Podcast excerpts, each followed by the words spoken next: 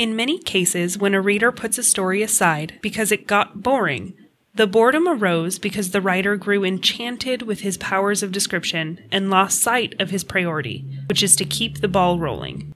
Stephen King. You're listening to Writing Roots, brought to you by Aspen House Publishing. Welcome to Writing Roots. I'm Lee Hull. And I'm Lee Esses, reporting in from Southern California today. As a reminder, she got stuck away from the studio because of the COVID 19 travel restrictions. Today's episode is going to be about another writing crime, and this is probably the worst one of all wasting the reader's time. Especially in this world, time is precious. People do not like to waste their time on something that is boring because there are so many things that they could be doing that are more exciting. This, I think, is why a lot of people aren't readers anymore. People who grew up reading Steinbeck because it was assigned in ninth grade English. And people who don't know that writing and reading can be an entertainment based thing. Because when they open a book supposed to be entertaining and they get three chapters of backstory before the plot actually begins, they're like, this is why I don't read. So, this episode, we're going to be breaking down some of the things that authors do that waste the reader's time. The very first one, we've talked about it before, we're going to talk about it again backstory. Backstory is like a good cheesecake. You never eat the whole thing at once or you're gonna get sick. Cheesecake is entirely too rich to be eating all at once. Backstory is good. It makes a story richer and better. But if you put it in all at once in a huge block of exposition, it is boring and it is going to turn your readers away because they're going to read it and go, Why do I care? And they're going to shut the book and move on. Like our opening quote said, that rambling tends to be because the writer lost sight of his priority, which is to keep the story moving.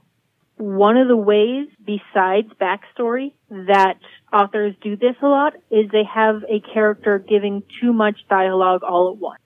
Unless they're standing behind the lectern giving a speech, keep their lines of dialogue down to three or four tops. If you must have dialogue that lasts longer, you must break it up with action. Something needs to be happening in between this character talking. So if you do have that person up giving a speech or a lecture that is vital to the story, and I mean that vital to the story, describe what he's doing or what the point of view character is doing or what people around the room are doing. Are they raptured with this speech? Are they bored looking at their nails, looking at their phones? What's going on? Give us a mood to go along with this giant block of dialogue. And that also gives your audience a way to feel about the moment.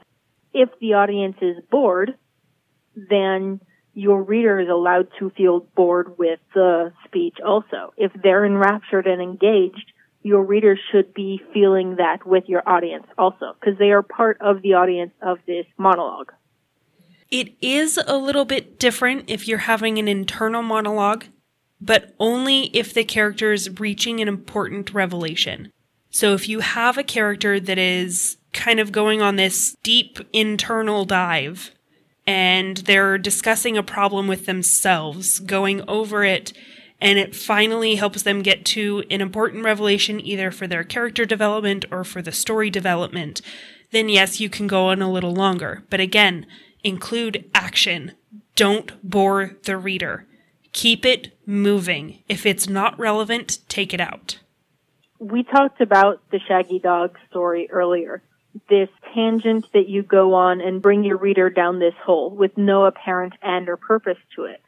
This is exactly why we wanted to bring up wasting the reader's time. When it comes to engaging your readers and not wasting their time, everything that you write should have a purpose. Another problem is repetition. I was recently reading this series from an indie author. especially in the first book, the author had a huge problem with repetition. He would say the same idea more than once. Similar to Brandon Sanderson in the Mistborn trilogy.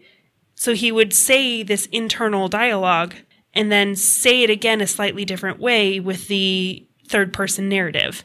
And it drove me nuts because I'm like, I'm reading the same thing three times over before you finally move on. Can we just say it once and get on with it? So I do want to point out, yes, we did an episode on the rule of three. That is an exception to this rule. It's not redundancy, it's building a theme. It should be said in a different way at a different time in this story. It should definitely not be in the same scene. You only need this information once per scene tops. Repetition can also be okay if you're book ending something. So you say something at the beginning of this internal monologue where they're debating with themselves what to do, and it's a question. And then they'll say it again as the answer at the end. Like that's a book ending. It's okay to be repetitive in that case. But it's at either end of the spectrum, not right next to each other. So one of the worst crimes you as an author can commit against your readers is a cop out at the end. The worst of those is it was all a dream. I don't often, fortunately, see this in a lot of more recent published writing. So I think publishers have pretty much caught on and said, no, that's not allowed. Stop it. That it was all a dream is really cheap and makes your entire book a shaggy dog story. The reason why it's the worst crime ever is that the reader invests in the story as they read it. They begin to care about the characters. And when at the end you say that none of it actually happened, all of that investment is thrown into the garbage. And it applies to all of the cop outs at the end of a story. When at the end of the story you suddenly say any other sort of deus ex machina to solve the problem at the end, all that investment is wasted. And you're not going to get those readers to pick up another one of your books. And they won't recommend your book to anyone else. When readers recommend a book, it's because they're recommending something that they love, that kind of became a piece of them. So, the next way that wastes the reader's time is filler. This is more a problem in TV shows where you have filler episodes, but you also have filler content in books. Authors are especially guilty of this particular crime in Act 2 because they know how the story starts and they know how it ends, but they don't know how to get there. So they're just going to fill it with random stuff until they feel like they've filled up enough word count and they can get to the good part. So, how to avoid filling parts of the story? You first determine if it's necessary to the story at all. Does the character learn something that they're going to need at the end? Do they learn something about themselves that was a revelation? Do they progress or fall back in any kind of way?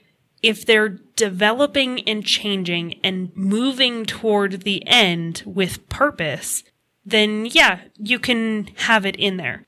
But to have a fight scene just to have a fight scene isn't going to be of any use. If you've determined that you really don't want to write this scene, but you really need to have this scene in the book, put a two sentence summary of what happens in the scene in brackets and move on. If you are going to be bored writing it, your readers are going to be bored reading it. So if you're not invested in writing that scene, like Lee said, put it in brackets and move on. Write something that you're actually going to be interested in as you write it and come back to it later because your readers will know. But wait, we just spent all of March talking about genres and their expected word counts. How am I supposed to get the word count filled out if I'm skipping scenes that might help fill that out? Your first draft is for you, not for the word count. Write however much or however little you need to in your first draft. The word count can be fixed in the second and third drafts. But focus on you first. If you don't focus on writing what you want, writing what you can write at that time, you're never going to get it written. and it's not going to be good. It'll bore the reader, it will waste their time because you'll feel like you're wasting your time on this boring segment that who knows if it's even going to matter in the end. And if you're having trouble figuring out what should happen in the middle of your story, go back to our bonus episode a few episodes ago, which was on the hero's journey. It has a lot of great details, a lot of great ideas about what to do in the middle-ish part of your story. Something that can make it feel like you're moving the story forward without just jumping to the end in the final fight scene. Most importantly, don't waste your time. We don't want to waste readers' time with how we write and what we write, but don't waste your time on writing something you don't want to write. This is supposed to be a fun career. It is supposed to be a fun hobby. It is not supposed to feel like work. So if you're writing, write what you want to write. And just write selfishly. If you have a question or comment for our hosts or a topic you'd like us to cover, send us an email at writingroots at aspenhousepublishing.com or find us on Facebook by searching for Aspen House Publishing.